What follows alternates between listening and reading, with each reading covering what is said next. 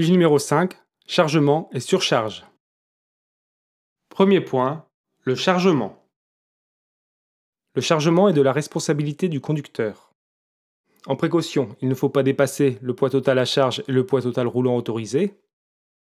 Il faut équilibrer et éventuellement arrimer le chargement. Il faut organiser le chargement en fonction de l'itinéraire et des déchargements. Il faut adapter sa vitesse.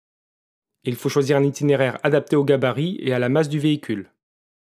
Les risques liés à un chargement défectueux sont un déséquilibre ou un renversement dû aux effets de ballon, l'endommagement de la voirie, la chute de la marchandise et un refus de payer des assureurs en cas d'accident.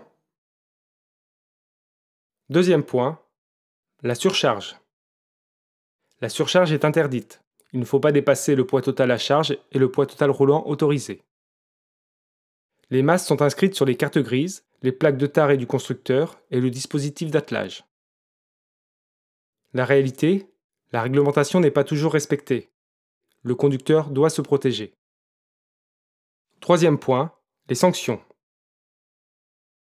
Les sanctions encourues en cas de surcharge, c'est une amende de quatrième classe, une immobilisation du véhicule si la surcharge est supérieure à 5% et une peine de prison.